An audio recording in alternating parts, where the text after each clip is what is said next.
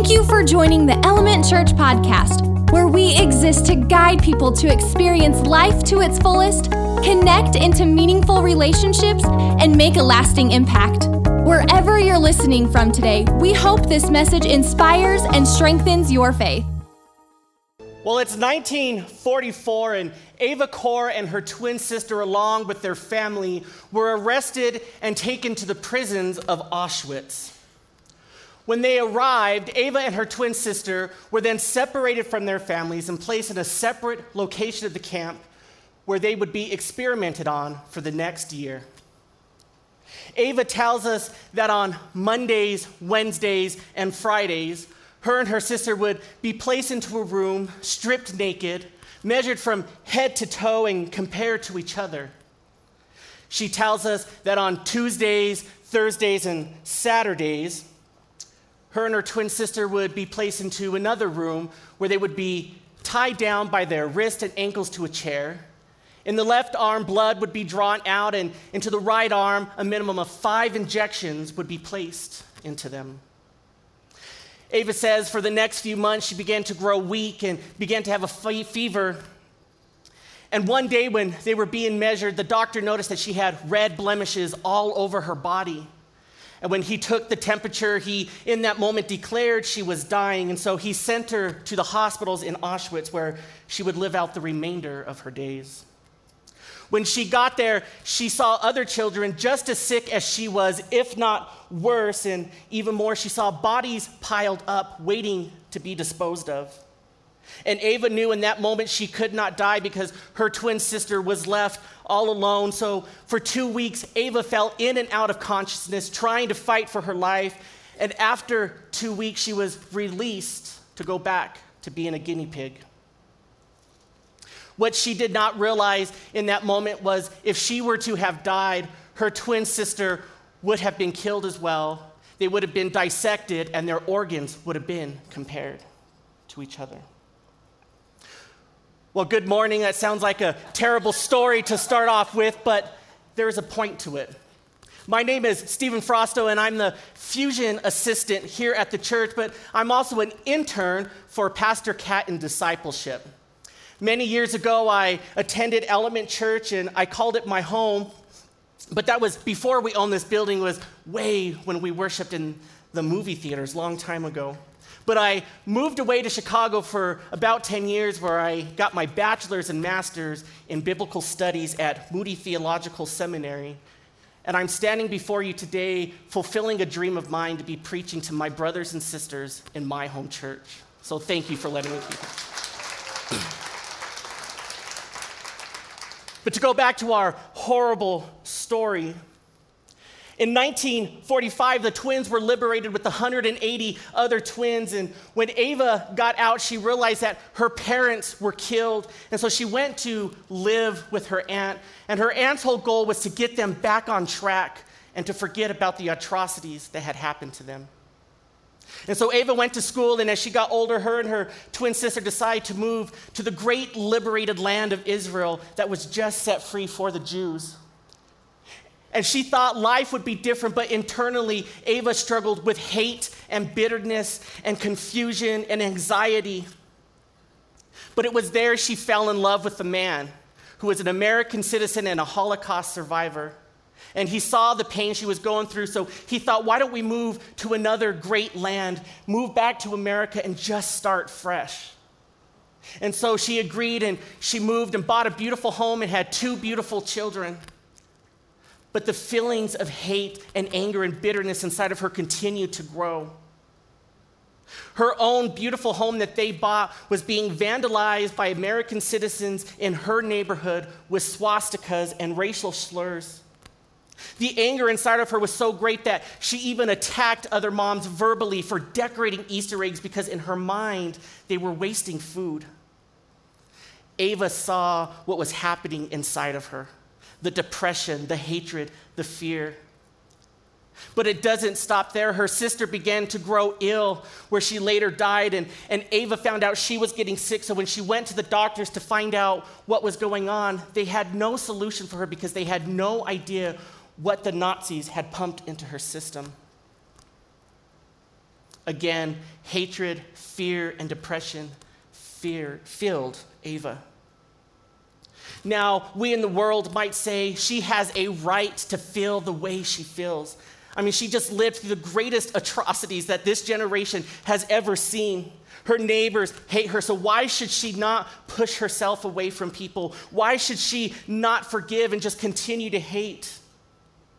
And though the world may be right, the truth is we live in an upside down kingdom as followers of Christ. I've titled my sermon The Upside Down because Christ is calling us to live in a kingdom that he has declared his own. And as we look through the eight Beatitudes that we've been reading over the last three weeks, we see Christ calls us to live completely opposite of the world. Let me pray for us. Gracious Father, I, I thank you for this opportunity to be standing before my brothers and sisters. I pray that the words that come out of my mouth, Father God, are, are your words and your words alone.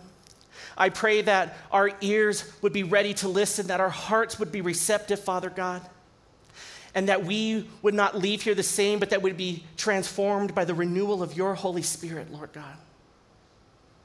Be with us today. In your Son's holy and precious name, amen. If you would turn with me in your Bibles to Matthew chapter 5. If you do not own a Bible, feel free after service to stop by guest services out in the lobby, and we would love to give you a free Bible. If you didn't bring your Bible, you're more than welcome to use the YouVersion app on your phone and follow through my sermon notes, or the Bible passages will be placed on the screens next to me. Matthew chapter 5, verse 9. And it says this Blessed are the peacemakers, for they shall be called the sons of God. Blessed are those who are persecuted for their righteousness' sake, for theirs is the kingdom of heaven. Over the last three weeks, we've been going through what we call the Beatitudes in scriptures. Christ is getting ready to set up his kingdom here on earth, and he has gained a following already. And he's realizing that people are desiring to do exactly what he wants, but he doesn't want them just to walk into the kingdom blindly. And so, what he does is he creates a sermon. And if you have time this week, I encourage you to read from chapter 5 to the end of chapter 7 because it's the full sermon of Christ. But he lays out the very part of the first of his sermon on what it looks like to have attributes of a follower of Christ. This is what a follower should look like and behave. Now, if you're like me, as you go through the list, you begin to realize the further down the list you get, the harder it seems to get. And I hate to break it to you, today is no different. I actually think the two verses that we will cover today are actually the two hardest in the Beatitudes because it goes against everything that human creation says is right. Yet Christ says, This is how I want you to live. Christ understands the cost at what he's asking us, he understands the challenges. So much so, at the end of his sermon in Matthew chapter 7, he tells us this Enter by the narrow gate, for the gate is wide and the way is easy that leads to destruction. And those who enter by it are many, for the gate is narrow and the way is hard that leads to life. And those who find it are few. Christ doesn't say that it's completely impossible to be his follower, but he does say that there will be many who choose not to do it because it is difficult. We, we may look at it this way we, we were born in the great country of America, were we not? We understand what it means to be an American citizen. We vote, we pay our taxes, we fly our flag, we sing our anthem with pride. It was just instilled into us. But for those who come to America from another country, they don't just get to become citizens. They have to go through a very long process, studying tests, taking tests, and, and making sure they have the right answers to become an American citizen. And when they do, we praise them and encourage them, and we're so proud of them, but we realize you can't just become a citizen. This is the same for the kingdom of God. Christ welcomes all into his kingdom. Everyone is welcome, but there are ways to live within his kingdom. And he understands that it is difficult and not all people will want to do it. So, our verse, blessed are the peacemakers, for they shall be called the sons of God.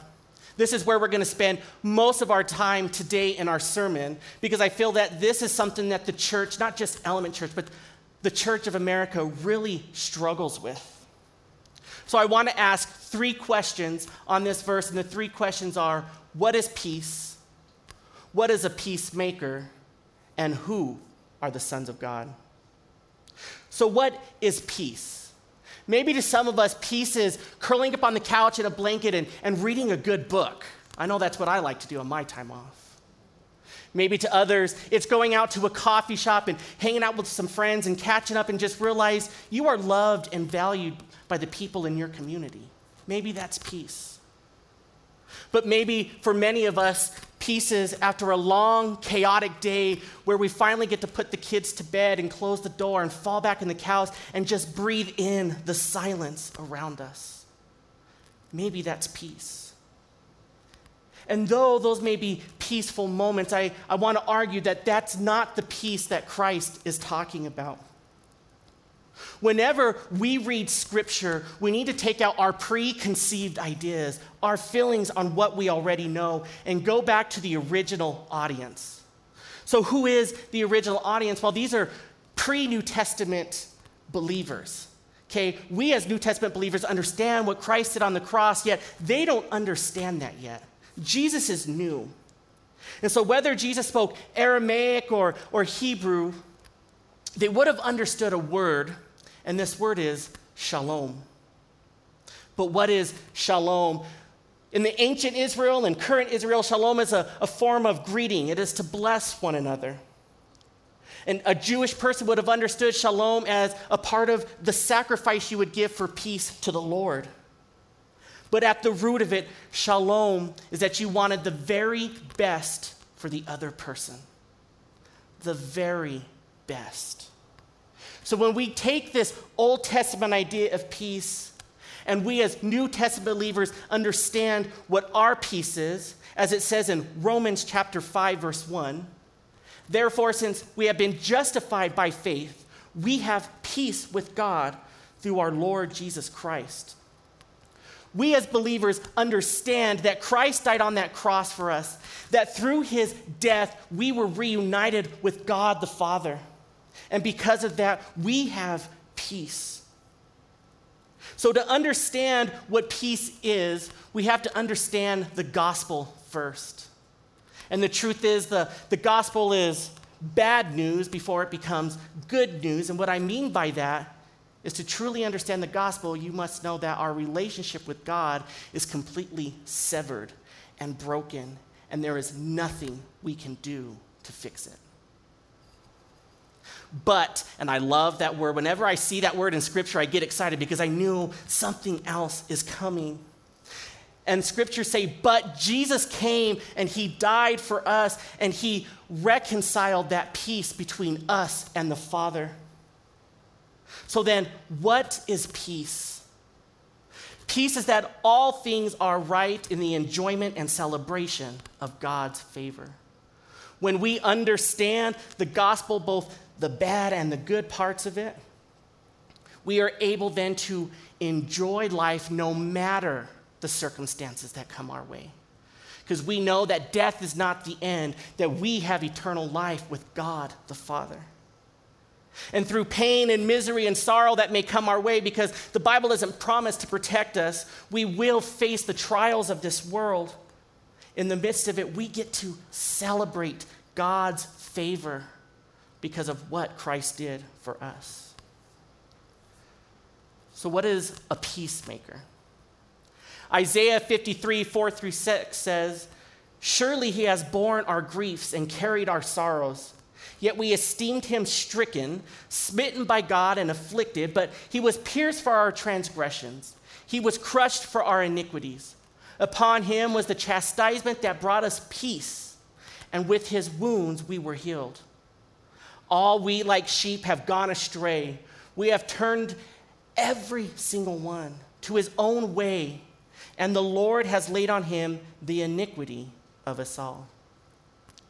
When Jesus came from heaven, just like the good old Christian song, when he came from heaven to earth, Christ brought peace. Christ brought peace. And so a peacemaker then begins to understand that peace is understanding that their debt has been paid. And because of that, a peacemaker is actively trying to bring about the same goodness and wholeness that Christ Jesus brought into our lives. Romans 4:19 it tells us, "So then let us pursue what makes for peace and for mutual upbuilding." Church, when we begin to realize what Christ has done for us, we begin to realize that we are swimming in the abundance of goodness and forgiveness of Christ's death. Can I get an amen on that? Because it's amazing. But we cannot be the consumeristic nation and kingdom that we're taught to be. We cannot hoard on to the abundance of goodness and forgiveness. No, we have to share it because it's so good. We want others to know about God's goodness and forgiveness. 2 Corinthians chapter 5 verse 18 through 20 tells us all this is from God who through Christ reconciled us to himself and gave us the ministry of reconciliation that is in Christ. God was reconciling the world to himself, not counting their trespasses against them, and entrusting to us the message of reconciliation. Therefore, we are ambassadors for Christ. What is Paul saying here? Paul is saying, because Christ died for you and for me, we then take on the same form of love and peace and reconciliation that Christ gave to us and the Father. We do not get to escape forgiveness. We don't get to escape love. If anything, Christ takes it to a further level and says, You must love, you must forgive, you must be reconciled with your brothers and sisters in Christ's kingdom. He calls us to be an ambassador of Christ. Well, what is an ambassador? An ambassador is someone who works for the king. He does whatever the king wants him to. And for us, the king is King Jesus. And King Jesus has sent us out to represent exactly who he is, and he is the God of peace. He is the God of reconciliation because that's exactly what his death was meant for. So, because we are to be ambassadors of peace, an ambassador of Christ, a representative of reconciliation, a peacemaker does not stir up conflict. A peacemaker does not make problems. So look in your life. Would people say that you're a peacemaker at work, a peacemaker at home, maybe a peacemaker in the church? Or are you someone that's constantly complaining, someone that's constantly arguing with people, someone who's constantly in a battle of hate with people? Because a peacemaker is to be an ambassador for Christ. So then, what is a peacemaker? A peacemaker knows that their debt is gone, taking on a role as the ambassador and a minister of reconciliation. This leads us to our final question Who are the sons of God? Now, there's probably many women sitting in here today saying, Why is the Bible always so focused on men? Do women not matter? Well, the truth is, during this time period, it was a male dominated world. We can't help that. And so this term was probably a male dominated term within the temple. But what's super cool is when Christ is doing this sermon, we call it the Sermon on the Mount. It's really not a mountain, it's kind of a tiny hill, actually. But Christ is on the side of a hill, and there's probably a cave right behind him so that he can echo to a large crowd that's listening. And when he says the sons of, of God, he's proclaiming it to the masses, to the crowds in front of him. And it's in this moment, the most amazing thing I think of the gospel is that Christ includes all people. Men, women, children. It doesn't matter your sex or your race. God says, if you choose to follow me, you get to be a part of my kingdom. When we look at this verse, we might think, well, if I'm a peacemaker, then I guess I get to be a son of God. I get to claim that title. But is that true? We know that Christ himself says the only way to God the Father is through himself. So we have to believe in Jesus. Paul tells us that it's through our faith and faith alone that we are justified through Christ. We know that Abraham was deemed righteous simply because of his faith. So, no, we cannot become a son of God by being a peacemaker. That's through faith and faith alone. So, what is Christ saying in this passage? Well, what I think he's saying is when we're out in the world and we're living peaceful lives and, and we're forgiving and we're reconciling to all of those around us who have hurt us, they've talked bad about us, they destroy our reputation, whatever it may be, there is no limit to reconciliation with God. Whatever someone has done to you and wronged you, you are obligated to forgive. But when the world sees that you've done that, Christ is saying the world will say, He's a son of God. She's a son of God because they're a peacemaker. But even more so, what I get even more excited about is one day when I get to stand before God, my Father, and He looks at me and He says, You are my son because I see the peacemaking inside of you. How beautiful is that? My most favorite passage in all of Scripture is John chapter 17. And Jesus is right at his final hour. Throughout all the New Testament, it says, His hour has not yet come. And what he means by that is the moment of his death, the moment of his trial and crucifixion. But in this very moment, the start of this chapter, it says, Christ's hour has come and he knew he was about to die. Now, I don't know about you, but if I know I was going to about to die, I probably would be making sure I get my last steak, you know, talking to the people who I want to talk to that make me feel good. But that's not what Christ did. John chapter 17 says, I do not ask for these only but also for those who will believe in me through their words, that they may all be one, just as you, Father, are in me, and I in you. That they also may be in us, so that the world may believe that you have sent me. If I cry, I'm sorry, because this passage really gets me. What is Christ saying?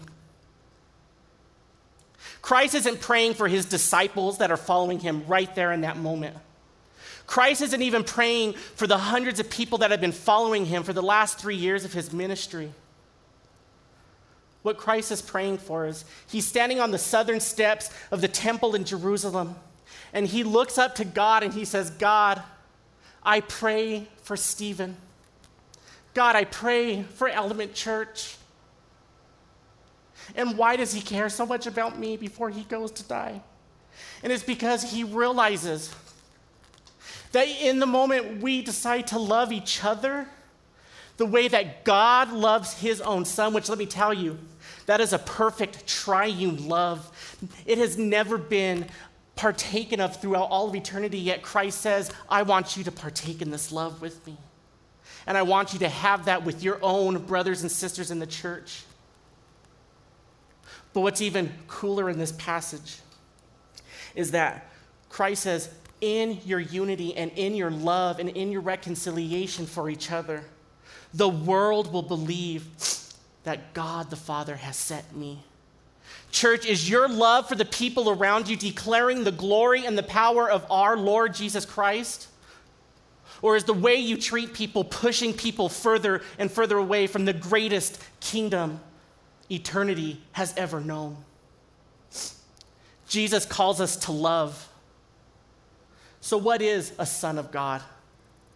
A son of God loves and forgives to the point of death. The whole point of the kingdom of God is Jesus came to bear witness to true truth, which is non-violent. When God wants to take charge of the world, he does not send in pickets to an abortion clinic. He does not deny making a cake for a gay couple. He does not blast confrontational message on politics, on who you voted for for president on Facebook. This is not what God does when He sends us out into the world to bear witness to His truth. You want to know what God does do, though? He sends in the poor, the mourning, the meek, the hungry, the pure ones, the merciful ones, and the peacemakers all of which the world will come to hate because it's completely upside down from their reality. They will not understand why you are the way you are, and it's simply because you know the goodness and the fullness of Jesus Christ. Matthew 5:10 tells us, "Blessed are the persecuted for righteousness' sake, for theirs is the kingdom of heaven." Persecution is not when we get our feelings hurt because someone on Facebook calls us a bigot. Or maybe CNN or Fox News tells us we're bad Christians because we wouldn't bake the cake for a gay couple. That's not persecution. That's actually the sin of your self righteousness. Because the question is, what would Jesus really do in those moments? Well, if Jesus was willing to go to the cross for your sins, would he not love the people around us? Because our love for the very people who we think we need to be hating so that they can come to know Jesus is actually doing the complete opposite. So when you love the people whom Christ would love, then they will know that God sent Jesus and that he loves them too. Persecution is only blessed. This is what Jesus says, not me. Jesus says, Blessed are the persecuted for their righteousness' sake. For their righteousness. The only form of persecution that this passage talks about that will be blessed is when you live righteously. When you live in such a way that represents who Christ is in Christ's kingdom. So, why is this important? Why did Jesus start his sermon off with these eight attributes? Well, I'm glad you asked. At the end of the Beatitudes, Jesus jumps into probably one of the, the, most famous passages that we probably know, and it's You are the salt of the earth, you are light into the world. But what does he mean by that? Well, to be the salt of the earth means you are preserving the gospel, you are preserving the truth of Jesus Christ. All your righteousness in Christ preserves what Christ has done for you so that you can give to others. But when we begin to live self righteously and religiously and make up our own rules and become Pharisees, Jesus says that the only use for that salt is to be tossed on the floor and to be trampled on. So, where are you at today? Are you being the salt that should be preserving the gospel, or are we making it only good for under our feet? But Christ goes on to say, You are a light to the world. I'm sure this isn't any news to you, but we live in a pretty dark world, do we not? We're seeing all the wars and the chaos and the misery, even in our own country, just the chaos that we have. People are walking around so blindly looking for hope. But, church, you are the hope. You are the light to the world, the light on a city hill that people can see and say, That's home. That's the kingdom that I long to live in. But if we're hating and bickering and causing quarrels, we're only feeding the darkness around us. So, again, are you light of the world or you feeding the darkness? Now, back to our horrible story from the beginning. Ava's suffering with depression and anxiety and fear and hatred, and she realizes one day that one of the doctors who, form, who did all the experiments on her was living nearby. Well, what would you guys do? she did the same thing. She went and knocked on his door and she wanted to confront him and get all these feelings out of her.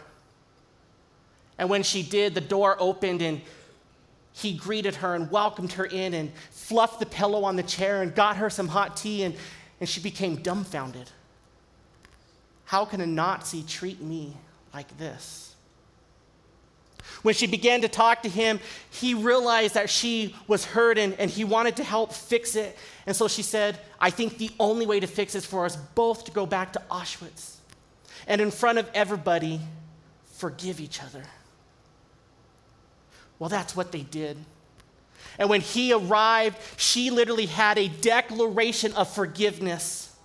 And she forgave him for everything that he did to her.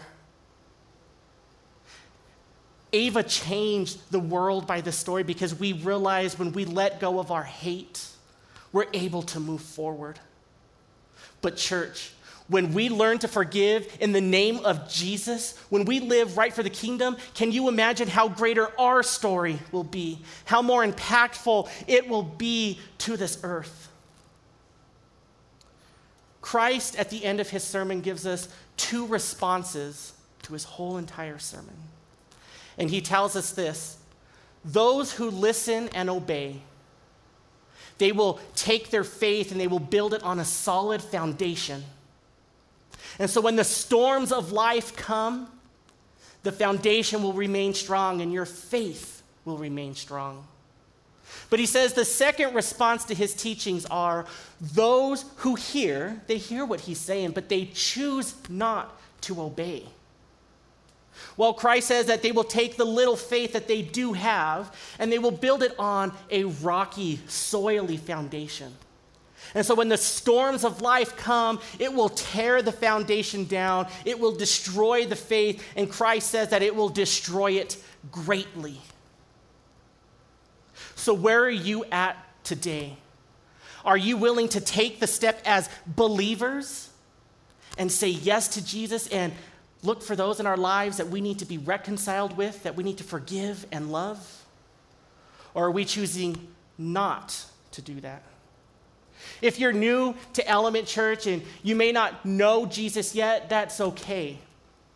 But I want to give you guys an opportunity as well to be a part of the greatest kingdom eternity has ever had. Christ desires you so bad to be in his kingdom. He loves you.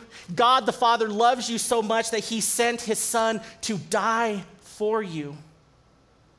And through his death, you get all the blessings that Christ mentions. Sadly, if we're not followers of Christ, we don't get the blessings, and that's a reality. But I want to offer that to you as well. But before we do that, I'm going to pray real quick to get our hearts focused on God, and the band's going to come out and sing a song, and then I will come and close us. So if you would pray with me real quick. Gracious Father, I, I thank you so much for your word. I thank you that you died on the cross for us that you reconciled our relationship with you, Father God. I pray that during this next worship song that our hearts would meditate on you, Lord Jesus, and that we would be able to choose the answer that would most honor you. In your son's holy and precious name. Amen. If you are encouraged by today's message, be sure to subscribe and rate this podcast or follow us on social media. To learn more about our gathering times in Cheyenne, Wyoming, or to take your next step, visit our website, elementchurch.life. Thanks for tuning in. Catch you next week right here on the Element Church Podcast.